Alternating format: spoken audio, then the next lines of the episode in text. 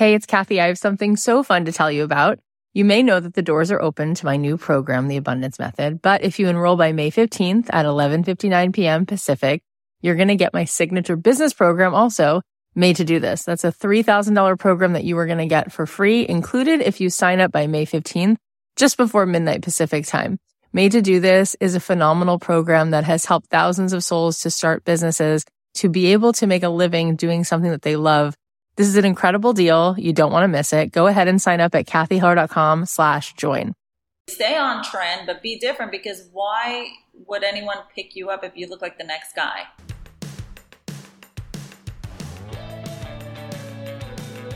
If you're a creative person, if you're a baker, a dancer, a photographer, a screenwriter, an actor, a comedian, a podcaster, and you want to figure out how to make a living doing what you love, this is the show. This is the show don't keep your day job. My name is Cathy Heller, and I'm a singer songwriter. I make a living doing what I love, and I want that for you. This is the show that's going to help you do that and give you not only inspiration, but some real life strategies. This is going to help you figure out how to take your creative passion and turn it into a profit.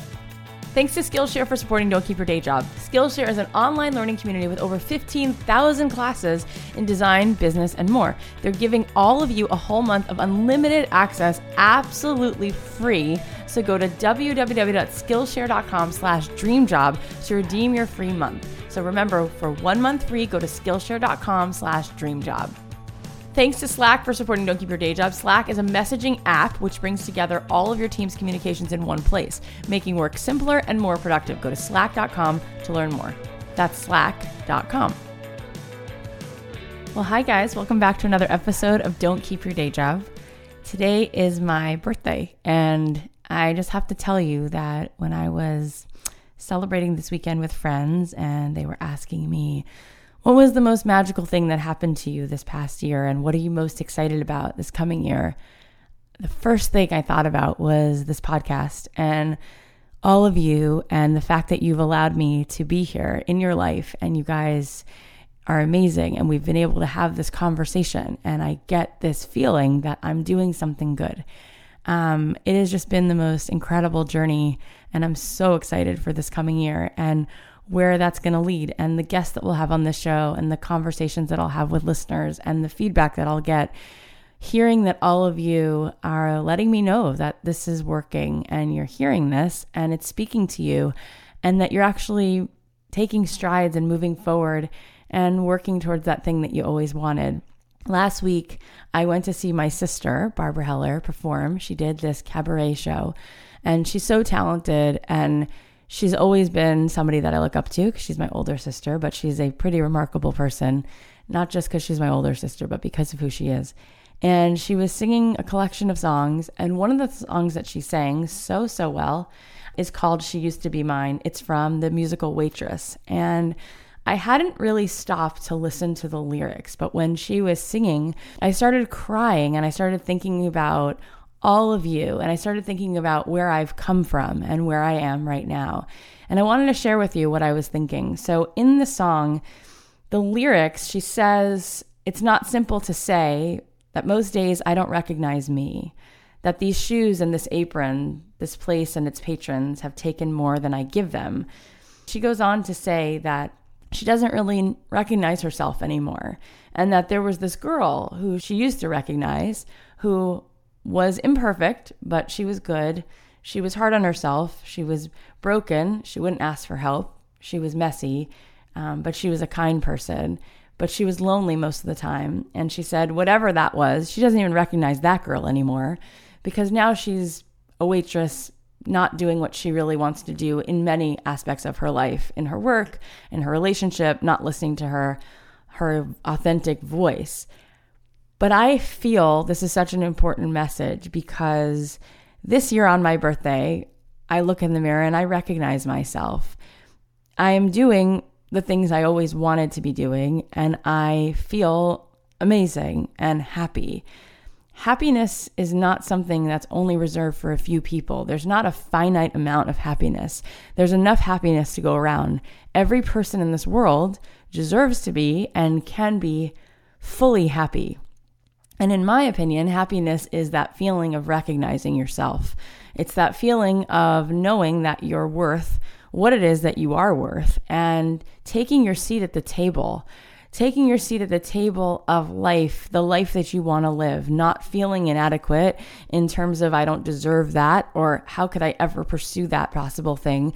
I'm not worthy of that or who am I to have that conversation or make that phone call or walk into that interview or that meeting um, or show my work to somebody, but really knowing that you belong there and taking your seat at that table and owning that space. When you do what it is that you're put here to do, you do start to recognize yourself. And what's amazing is that you know what it is that you're here to do because everybody is waking up thinking about something else. Some people are emailing me about how they want to create some hand lettering stuff for Etsy.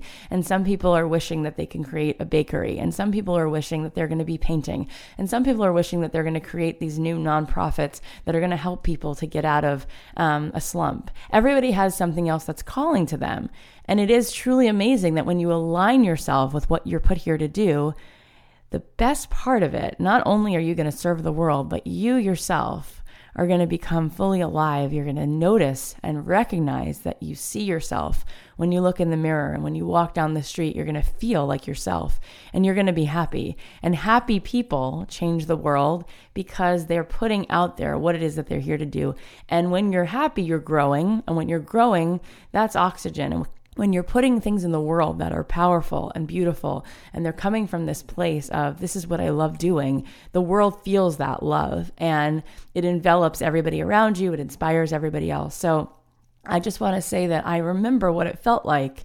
There were years in my life. I mean, if we go way back, I remember being a kid, then being in middle school and high school. There were so many times where I felt that I was sort of trapped deep down inside myself. And I didn't feel great about who I was and I felt awkward and I didn't know how to really even access what it is that I wanted, let alone carry myself with my shoulders back and walk through the world with a lot of dignity. Um, and then I went to college and I started to feel better about myself and I started experimenting and trying things. And I then came out to Los Angeles and there was still a lot of time where I felt like it was maybe, you know, two miles away. And I was starting to see it clearer. It's like a kaleidoscope, like every day it would like turn a little, the kaleidoscope knob, and I could see it coming to life, but I couldn't quite completely access it yet. And even if I could start to see what it was, I didn't feel worthy of it. And I didn't know how to have the conversations I needed to have feeling worthy of having them. You know, there's something different about reaching out to someone to show them your work or having a conversation. All the people on this show, we keep hearing them saying how much hustle, how much persistence they had. But in order to do that, in order to make those phone calls and have those meetings and show your work to somebody and take that feedback and come back again with something better, something new, you have to feel confident enough that you belong there.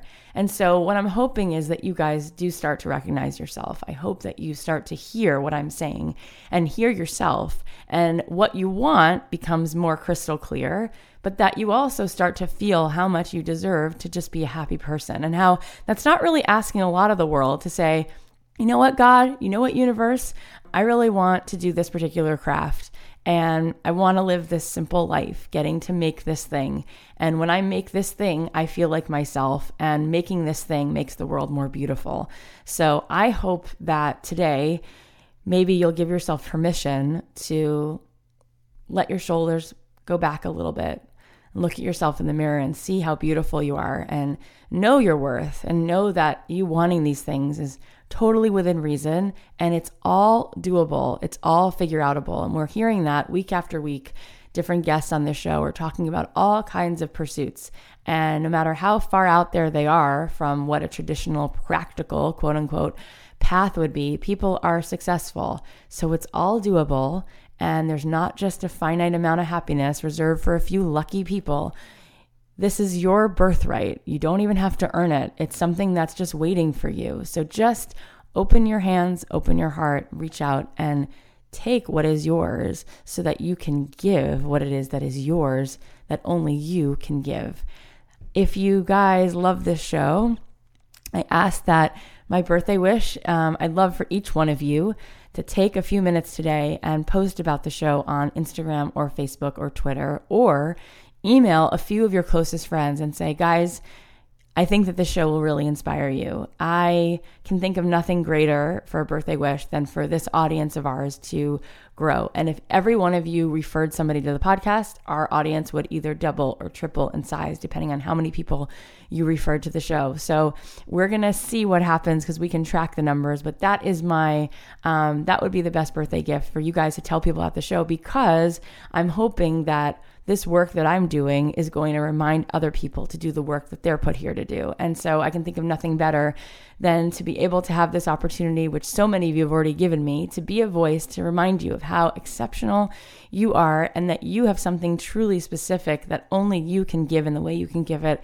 And I want to see lots of souls doing their work in this world. So please, that is the best way to give back to me. Tell people about the show and continue to walk forward and know your worth. I hope that you guys recognize yourself. I know how lonely it can feel to know that we have something so important to do in this world and we're not quite sure how to access it and we don't quite feel that we deserve it. I hope that this show helps you access it better and see it clearer, to know that it's doable. I hope that we're demystifying all of these pursuits and showing you in sort of bite sizes the tangible steps so that they don't feel so overwhelming. And I hope that you also feel confident enough that you don't have to earn that happiness, that you can take your seat at the table, and that if you truly want to do something, that means that it's worthy of being done. I love you guys, and I'm excited for what's to come this year. Okay, I want to thank Skillshare for supporting this podcast. We love Skillshare because they're a great learning resource and they're giving all of you a month of unlimited access absolutely free. Go to Skillshare.com slash dreamjob to redeem your free month. So what I love about Skillshare is they have a myriad of classes ranging from tons and tons of different topics. So if you want to make the best cup of coffee you've ever made, you want to start a coffee business, you can take some classes in like making the best cup of coffee and really honing your craft. If you want to take a class in how to make a viral video on your your phone, you can take a class in that. If you want to take a class on how to do hand lettering, you can take a class on that. So I love that there's just tons and tons of stuff. And so for this one month, you can just check out as many things as you want. Classes are perfect for professional or freelancers looking to brand themselves, grow their business, or learn new impressive skills to add to their resume. You can get unlimited access to all of this for a low monthly price. Never pay per class ever again. Remember to get one month free, go to Skillshare.com slash dreamjob. Also, thanks to Slack for supporting Don't Keep Your Day Job. Slack is awesome. I use it with my team. It's super easy and convenient. It lets you drag and drop file sharing that works with apps you already use like Google Drive, Dropbox, and more. Slack helps organize your team with real time messaging, video or voice calls, group file sharing, and searchable archives all in one easy to use app. What I love about it is it's on my phone. I click on it, and the conversations are put into different threads. So I know how to sort of manage what's going on better than if I'm just searching through my email. And I can drag files in there, I can attach things in there. So I can sort of communicate with my team in a more effective way. Slack, where work happens. Find out why at slack.com. That's slack.com. Okay, without further ado, today we have Freida Rothman on our show.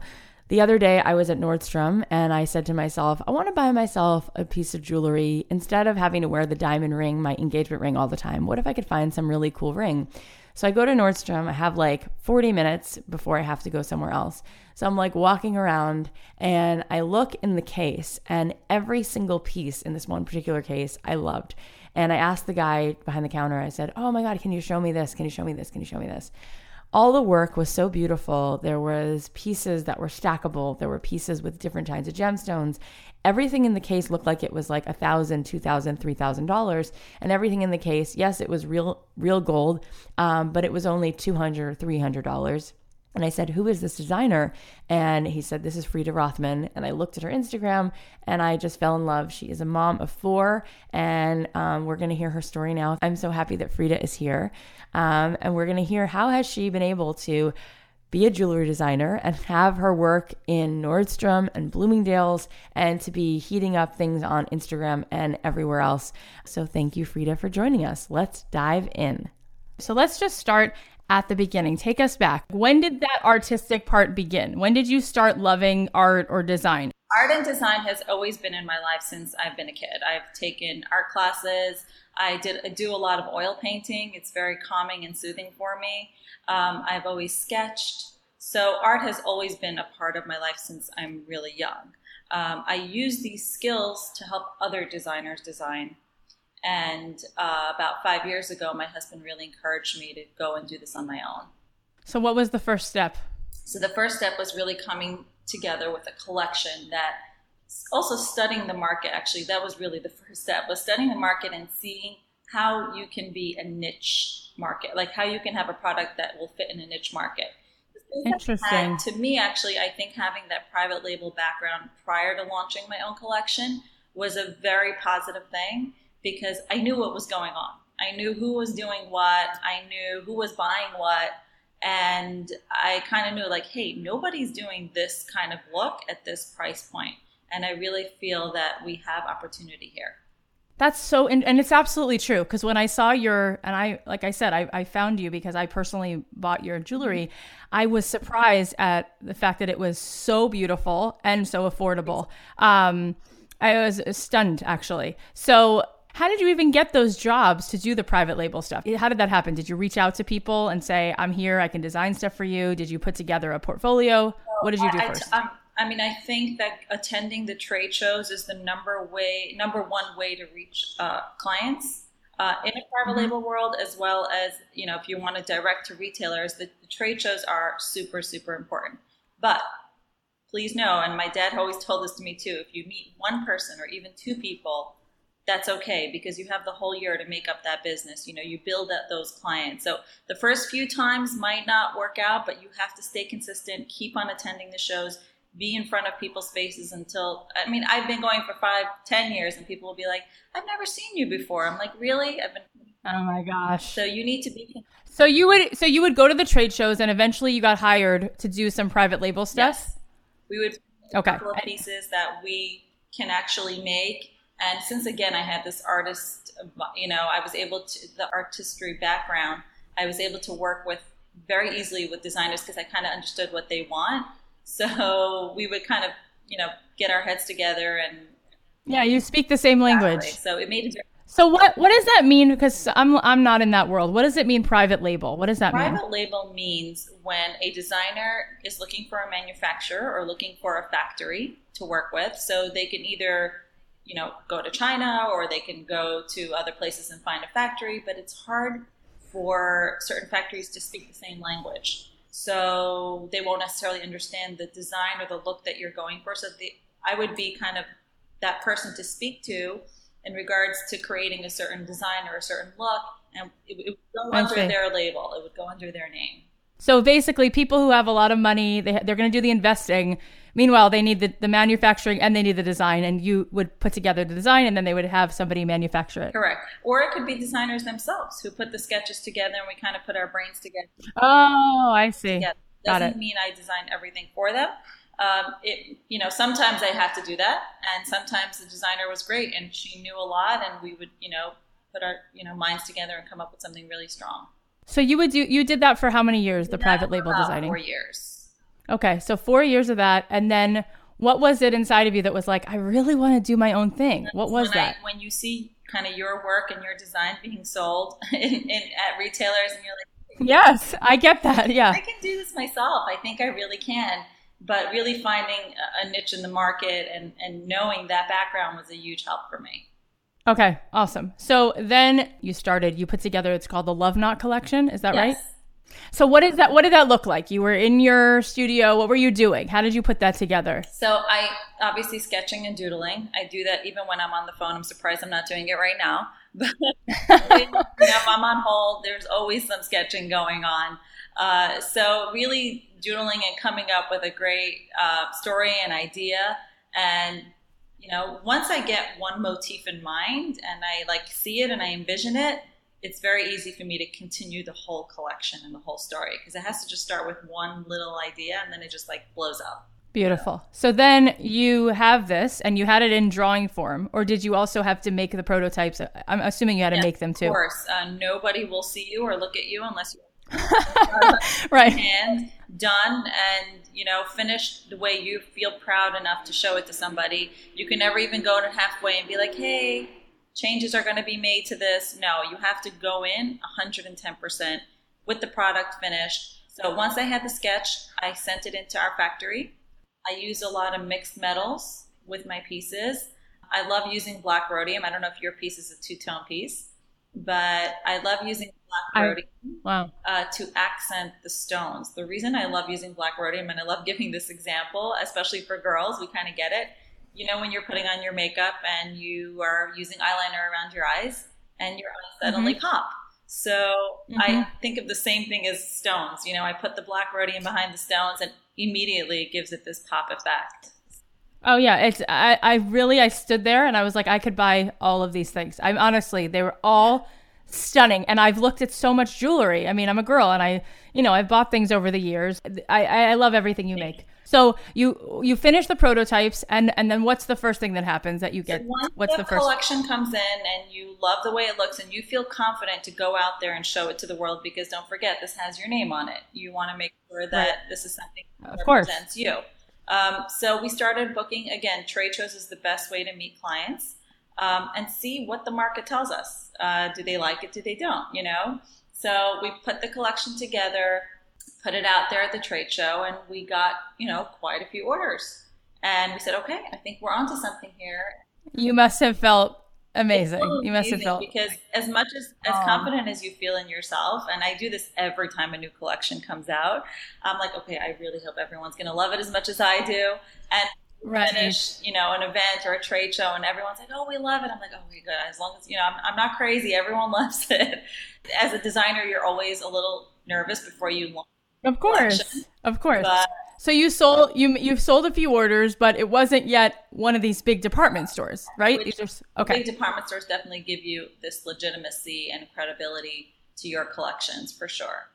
How long was it after that that it all came together with your first department came store? in pretty quickly. Like I said, I think it was there at the right time. And there was really, I think the important thing when launching a collection is do so much homework beforehand and, and see what, what else is out there. How are you Right. cornering that area where nobody else is? You know, Right. kind of present it that way to the buyer and be like, okay, I see you have this, this, and this, but I notice that there's a white space here, and I really think we can fill this space here. Um, and the buyer saw saw it the same way. So, in regards to Nordstrom, uh, so we I attended a trade show, but all the product once all the product came in, I did attend a trade show. I am, like I said, I am pretty aggressive. I don't give up easily, uh, even if I get a no. One of my famous, I love listening to him, is Gary Vee. So I kind of Oh Yeah. yeah. Oh yeah. I love everything he says, and this is prior to even starting to listen to Gary Vee. It's kind of you, you can't give up. You gotta you know keep on fighting if you really truly believe in it. Um, but with Nordstrom, I kind of got lucky. It was a new buyer had just come in, and I think her responsibility was to kind of bring new brands in and bring some freshness and newness. So just to say, she, she we, we she attended a trade show. I set up an appointment with her just to come in and see. They saw the product, went back, very poker face. And the next time they came in, they asked to set up an appointment in our New York showroom, which was my dad's showroom at the time. And um, we had set everything up. We had set up some great food and the product. And the buyer came in and she was so excited with what she saw, the full presentation. Oh my god. Were you so nervous? What were you feeling? I was really, really nervous. But I know once you get the buyers to see your product and you're passionate about it and you you know they can touch and feel it it's like it's usually is a home run you know because they can understand right. and when we launched we launched in 25 doors which is very unusual Okay, so this was a buyer. She does all of the Nordstrom for North America? uh, for nationwide yes Nationwide, right. So she she bought enough orders that it went into 25 Nordstrom? correct so they launched me with 25 doors my. uh, When was this? How many how many years ago was about three years ago was september of i think 15 Were you freaking out? You must have been um it's amazing. Yeah, of course I was freaking out. I was so excited. So then what happened? So now you're in 25 Nordstroms and how does it go? so it, it kind of, I, I call it domino effect. Uh, the reason I wanted so badly to be Nordstrom is, again, it gives you this credibility and it's, the whole world is watching you now, you know, and it's, Yes. it becomes like, hey, if they have it or if it's good for them and it's working, it- it's probably good for us too. Um, so we launched in 25 doors. When they did do the launch, um, they did put an, ad in their September book at the same time. So kind of letting the hmm. world know that hey, we have this new designer that we're launching, and uh, come in and you know see, which I think is always the best way. Is if you're not going to advertise and you're not going to let your customers know, you know, nobody will really know that you're there. So right. that was kind of the launch in the 25 doors, and we are currently up to about 50 doors right now. And for wow. uh, their anniversary, which they do once a year, we are in additional doors as well. Wow! And did other department stores pick yes, you up? Yes. Uh, we after a short time after that, we um, got into Bloomingdale's. Oh my God, that's big. Yeah. So so currently we're in Bloomingdale's and in Nordstrom. Um, those are our biggest retail partners right now.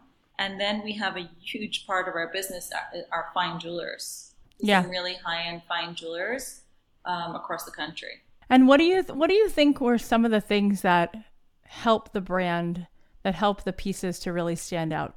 I think having strong content is huge. Um, I think also coming from the jewelry industry, which it's a lot old school. it's very old school. So when you come with amazing content, but I think amazing content works across the board. Um, when you have some amazing content, we have an in-house creative team.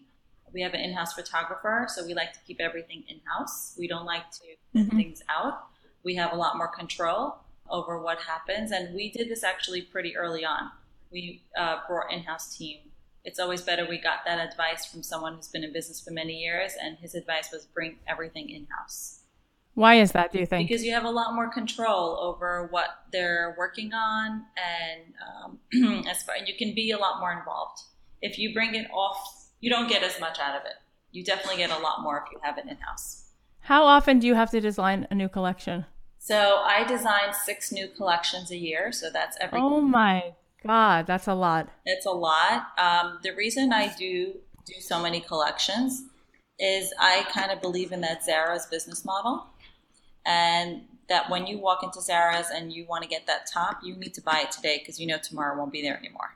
Mm. So, kind of creating that sense of urgency. And I think in 2017, it's a new age. Everybody's fast moving. Everybody sees a million images on their phone a day, and you have to keep That's it true. Exciting. You have to keep it exciting, or else it's just you know. I mean, we're in a new we're in a new age, so. You said early on something about how it was really important that you did some research before you started. Well, what was what was working in the marketplace and Correct Tell me about that. What were the questions you were asking in that research and what were the answers that you found? So I would go actually do store visits.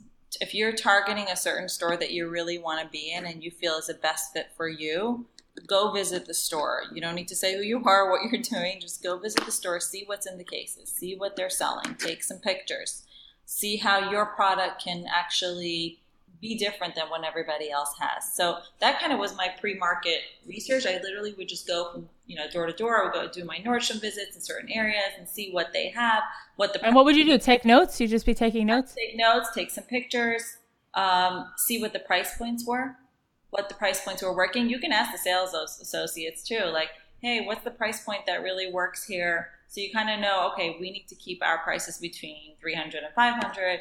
This is what works at Nordstrom. Um, obviously, doing a lot of online research as well, seeing what the competitors have. So, what did you find? You found that pieces that were between three and five hundred dollars sold more than pieces that were more expensive or less expensive. What I found in my research and what gave me the confidence to go to a Nordstrom and go to a Bloomingdale's, I could not find anything in sterling silver at this price point with this kind of design element. There's a lot of detail that goes into every single piece. Um, it's finished like a fine piece of jewelry.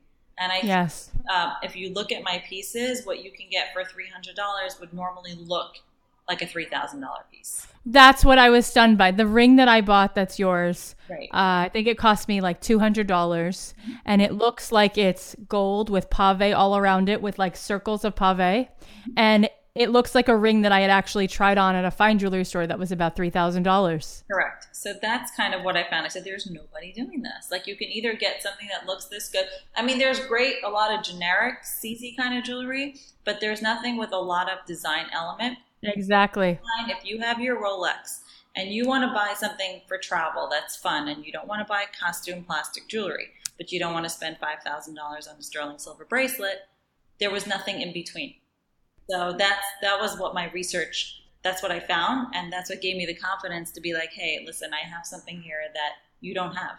And you can generate volume with it, and it looks really good. And it's beautiful. Yeah, thank you. And it's so artistic, and it's so. Uh, I love all of the. I, I honestly want to go back and buy the other two pieces. One of them was like had like turquoise in it. One was like stacked, but it was really interesting. I'd never seen anything like it, and that's what I loved about it. So, what do you think gave you the ability to have this sort of determination? So determination definitely runs in my family. Both of my grandparents and both sides, my mother and my father, are all Holocaust survivors. Oh my God. And uh, my grandmother was 14 when her entire family of nine didn't make it. And my other grandmother was uh, about 19. And they always tell me, you know, their stories. These are women that are fighters. They're strong. I mean, it was very easy to give up, but they don't give up. So they're they're both super strong women and to me they're my heroes and their message was always like we don't we just don't give up you know we fight for what we want we want something we go for it and they're definitely my my heroes so that is i mean of course i mean that they're a hero to everybody yeah. so at four at one was 14 and the other one was how old she was about 19 so at 14 and 19 they had to find their way how did they get there where did they go did they try to get to america how did they do that all by themselves at so young of age yeah, so actually, they both got married right after the war that happened in Hungary. They're both Hungarian. My grandfather had a wife and two children prior to marrying my grandmother um, that perished. And they literally started from nothing. Uh, after they got married in the DP camps, um, they left to Israel. And both families, they both went to Israel. And after that, they emigrated. My father's side emigrated to Canada and my mother's side emigrated to the United States. And my dad started his business, you know, at 18, 19 years old, again, hustling, coming from nothing and building himself an empire. And you're, are you very close with your grandparents? So uh, I only have one grandmother that's still alive. Um, definitely very close. I have two daughters myself, and I try to bring them by her all the time because she is such an inspiration to me. And anytime they complain, I go bring them to her again. And oh my gosh. Realize, you know, what, what kind of special woman this is who was always smiling and always happy. And how on earth? How could she smile? It's amazing. That, that, that's to me also. I have a very like positive, you know, you know, I always try to look for the best, and I think I, I learned that from from them. There's there's a great story. My I'm actually named after my grandmother's mother. Her name was Freida, and sometimes when people meet me, and they're like, Freida, we thought you were going to be an old woman, or we didn't. You're like, thanks. I'm like, I am, you know, named after somebody that that was old. And my grandmother would always tell me. I mean, her mother didn't make it, but she said, you know, you're, you know, my mother has the same blue eyes as you, and I was always like her favorite, you know. So I'm very, very proud of my name, um, Freida, and who I'm named after. She survived up to three weeks before liberation in Bergen-Belsen, Kentucky. Oh my God! So I'm very, very proud, and I hope she's proud of me, you know, and and and seeing what I've done and have her name out there. So my name means something very much to me. That is unbelievable. I mean, there's no words. There's nothing to say in response. It's just um, amazing. Yeah. What does Freida mean? What do you know what it means? It really means happiness. Freida, wow. happiness. It's it's in Yiddish. Um, it means happiness. Yeah. Thank you so much for um, having the courage and thank you for sharing that with us. That's an incredible lesson for everybody listening. Such an important piece of history to continue to talk about. Um, what is your advice to people listening who have a dream, who continue to feel frustrated, who haven't done it? What's your advice to somebody who has something they really wish they could do and they don't haven't seen that happen in their life yet? I'm a big believer in being a realist I'm part of the Accessories Council, the Young Committee, and we do have uh, monthly meetings where we have some young designers that come and we have these. Oh, that's so nice. Yeah, so it happens here in New York, and we're actually starting this program where we will be kind of mentors to young designers and you know designers that have this question. So my angle in, in that committee is yes, give, uh, give a little bit of a realistic, you know, shake up to some of these designers. You know, my business, I I think of myself more as an entrepreneur and a businesswoman as opposed to so much of a designer. And I think you need to have both. I think it's very important to have both because sometimes, and if you see you're not that entrepreneur and you're not that person that's a fighter, then you need to hire somebody that is. Because Hmm. sometimes a designer doesn't have both. So if Yep. you are a great artist and you have amazing ideas, but you're having a hard time getting into certain doors or breaking certain, you know, ceilings, then get somebody that is a fighter and get somebody that has great sales skills and the two of you should be able to shatter anything. Um, so know yourself. Um, that's number one, and know what your capabilities are, and also know your product. Obviously, I know everyone's like, you know, whatever you love to do and dream, and make sure that your product is something that is actually something that you feel is needed out there. So uh, that's more reality. You know, look at the product and know yourself, and I think those are two key things in helping you break and shatter anything that you set your heart on. Yeah, that's really nice. Yeah. What's next for you? What do you dream to do? My dream is to become a lifestyle brand, um, taking my ideas and launching them in different categories. So in, in 2017, we launched eyewear, sunglasses, which, So cool. Yeah, I don't know if you've of them, but No, I haven't seen them yet. So we did sunglasses. If you can go online, you can take a look and see it. It is the same matte finish plating that I use on my jewelry. I've been using on the Wow. eyewear. So it's kind of the same woman that wears those layer necklaces and stacking her rings and her bangles. When she puts on the sunglasses, it kind of all ties it together. So I Nice. jewelry elements on the sunglasses, matte gold, matte acetate finish. So it's the same aesthetic as the jewelry, and it's the same. We call her the Freida Rothman woman. Uh, you know, she kind of gets it, and she sees how everything ties together. So, launching for 2018, I will be launching handbags as well. I want to just tell you about the little market research that I did. Um, checked out every major department store, every major retailer. What's everyone doing? Asked around to buyers. Okay, what handbags are really working in your uh, department store and why? Wow. So I got different, you know, responses from different buyers.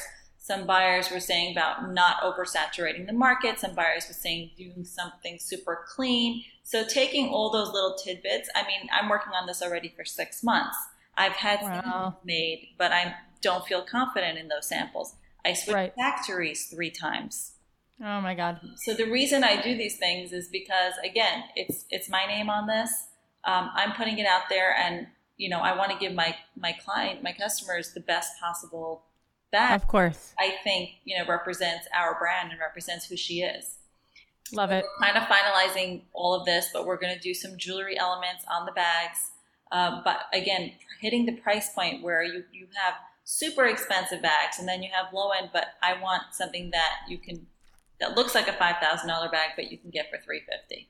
Oh, I love this. Business model and and putting that in the bags. When I launched sunglasses, I'll go back to the sunglasses. Okay, it's a new category, right? Okay, Right. what is everybody else doing in sunglasses? How am I Mm. going to be different than everybody else? I mean, there's so many gorgeous eyewear out there. What is Oh yeah. set me apart? And I think putting jewelry elements on the eyewear, the Mhm. matte finish acetate is not really seen that often out there. No. And that's kind of what, you know, that was my platform. Okay, so I need to go in that direction where I kind of stand out and I don't look like everybody else. Yeah. So that's always been like my thing for business. Like, don't look like everybody else. What's the That's interesting. yeah? What's Yeah. the point if you're going to do what everybody else is doing? Don't go with the flow. Stay on trend, but be different because why would anyone pick you up if you look like the next guy? You know, you have to be different. You have to have something that you're bringing to the table that is different than what everybody else is doing. Do you feel like the story you're telling with your brand is also different? Uh, I think people are very interested in uh, the fact that I'm a mom and I have four children and I'm still able to have a team and have a business and be out there and shake hands with people. I think people are very interested in that part of it.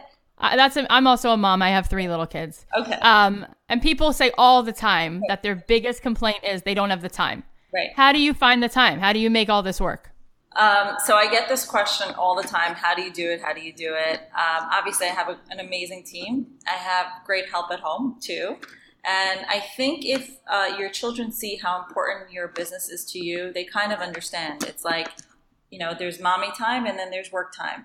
And um, and I think it's so important for a woman in general to be in the workplace and be out there, and it, it gives you tremendous self esteem. Um, it makes you feel yes, I agree. Yourself. You know, you still feel like you're smart and you know what's going on. right, right. You know, if I was doing mommy duty all day, I, I I don't even think I would feel good. You know? No, no, I, I totally relate to that. Yeah. Yeah, it makes me a better mom. It really does. Like I spend the time that I'm with them. Like it's so valuable to me I, poor kids, like I don't even let them have sleepovers. I'm like, no, stay with me.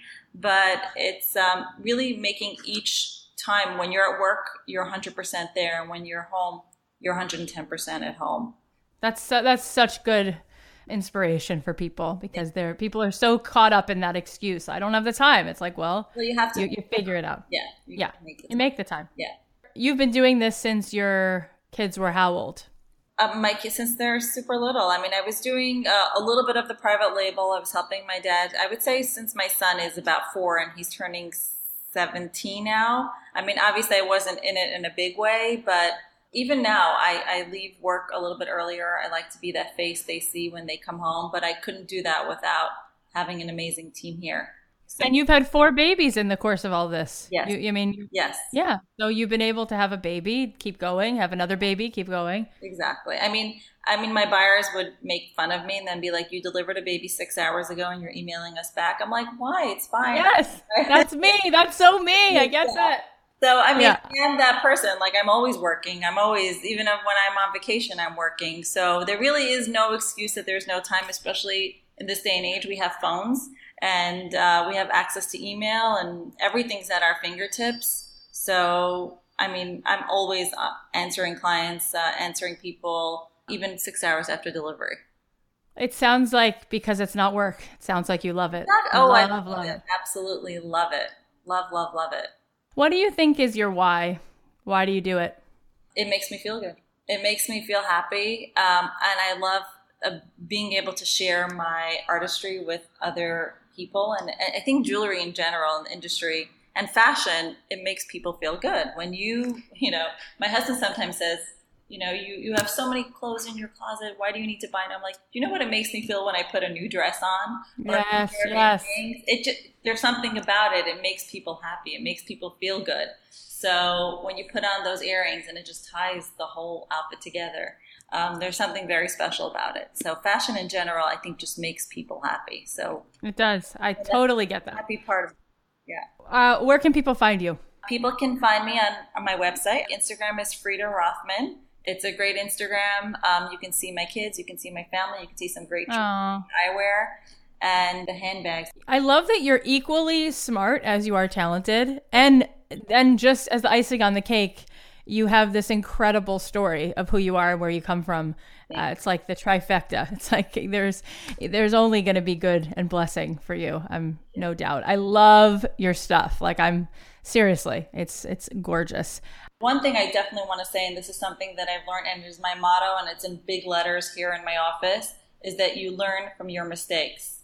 I know everyone says that, and you know it's something that a line that you've heard, but you are going to make mistakes. You're going to screw up bad, and you're going to screw up real bad but you at least you know you know that you can make mistakes and the, the lessons that i've learned from them those mistakes are probably the biggest lessons that i'll ever learn um, if it means something that i said uh, or something that i did i mean and that's how it made me better i'm like hey i can't say that in a meeting or i can't do that or i can't show that right. so right. Um, that's like been like my number one it's okay to make mistakes and if you didn't make the mistake, you wouldn't learn it in the same way because it hurts you so bad. It's like you're never right. going to do it again. So I love it. That's definitely something that I would uh, pass on. So important. Yeah, it's, it's great. It's super, super important. And if you feel passionate about something and you know, you feel like 100% confident, like the marketplace needs to have what you're offering, just don't give up. Just keep on trying. Again, I know this is something that you've heard before, but persevere, continue to, to do these trade shows, but be a realist too.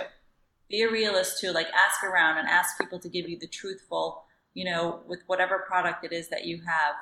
Ask around, do your research, um, but keep pushing. Don't like think, oh, I sent an email six months ago. It it doesn't mean anything. Just what's the greatest example of how you had to keep pushing? There's a very high end retailer that I've been reaching out to uh, quite a few times. And I think, you know, we tried, like, let's try from this angle, we'll send them product or we'll send them sheets. There's always a different angle uh, approach to the message. It wasn't always the same message. Um, but I think finding different angles to approach a buyer, if it doesn't work by showing her images or content or sending them samples. So now we approached it with a business plan, an actual business plan to the buyer. Be like, wow, you really wanted this client. Wow. Really wants to say, this is the potential we believe you can do. Obviously, if you carry this product in your store, and wow. it, it actually worked. So that's so cool. And how many years were you working on that? About three, three, four years.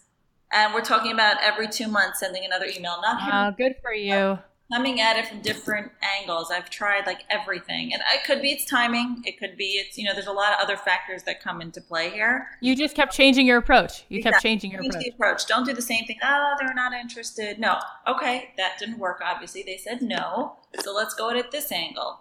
So yeah. good. A great, great example. A great piece of advice also is offer to send physical samples of something that you have because you want them to touch and feel it. So if you can ask them, can I, is it okay if I send you samples so you can see it? Um, most of the time they'll say yes. And it does make a big difference if they get to see it. Awesome. And who's the they? Is it the buyer? buyer. You could uh, look that up. I'm sure you could figure that out. Yes. Who the buyer. Okay. Yeah. So awesome. Thank you so much for being here. That was so packed with such deliciousness. I love it. Every second of it. I was like literally glued to your to your story. Thank you. Thank so you so much, Freida. That was so much fun. Thank you, Freida, for being here. I love listening to that story. Okay, here's some takeaways. Number one, do your homework. Find out what else is out there and figure out how you're going to corner the area where no one else is. Number two, stay on trend, but be different. Why should anyone pick up your product if you look just like the next guy? Number three, know yourself, your capabilities, and your product. Number four, allow yourself to make mistakes, but learn from them. Number five, perseverance, but be realistic. Offer to send physical samples and ask for honest feedback. Number six, if your approach isn't working, then it's time to change the plan. Thank you guys so much for being a part of this. Um, as I told you at the beginning of the show, today is my birthday, and it really is the most joyful part of everything is having this community, talking to you guys. It's the cherry on top, it's the icing on the cake. It is the dream job for me. I mean, here I was pursuing a life in songwriting, and now to get to have this conversation with so many of you and to get to be this voice in your life reminding you of how unbelievably important you are and how you've been assigned to do something amazing is just it's just the thrill of a lifetime. So thank you for listening to our show. And like I said, if you want to give me a huge birthday present, tell your friends about the show. If every one of you decided, okay, let's give Cathy a present, and every one of you posted about the show or emailed it to a few friends, we would double or triple our audience this week. So let's see if we can do that because we can track it. So if you guys are listening, if you love me the way that I love all of you, and you want to give something back, you want to wish me a happy birthday, send out um, a link to the show to your friends or post about it on Facebook or email it to a group of your friends and say, listen to this show. I think it's really going to inspire you. Um, and let's see if we can double or triple our listenership um, this week because to me, there's nothing more important than reminding people that they're here to do some extraordinary work in this world. And I want to see all of you doing it. And that is the greatest gift to me is to see you guys happily doing your thing. So if I can be a voice and remind all of you to get busy following your bliss, and that is the greatest gift you can give back to me. So I hope that people will listen to the show so that they themselves can feel empowered to do what it is that they're here to do. I love you guys. Thank you for listening. Please continue to review us, support our sponsors. When you support our sponsors, they continue to support us. And I just love you from the bottom of my heart. And I look forward to the next few weeks because we have amazing guests coming on. If you guys have ideas for guests and you'd like to email me, and let me know what those suggestions are. I'd love to hear them. You can email me at hello at don'tkeepyourdayjob.com. And if you want to sign up for my email list, go to nodayjobs.com. That's N O D A Y J O B S, nodayjobs.com. Every week I'll be emailing you a little update, sending you an email about that week's show and what I think some of my favorite elements of it were. And once in a while, I'll be putting in there a special offer or some goodies that I have. So I look forward to connecting with you guys more. Thank you for everything that you are and everything that you're doing. Keep going. It is all doable, it is all possible. I'll talk to you next week. I want to give a shout out to the amazing team who makes this show possible. Special thanks to our executive producer, Tim Street, and producer, Emma Kikuchi. The podcast is a production of Authentic. For more info on advertising in this show, visit AuthenticShows.com.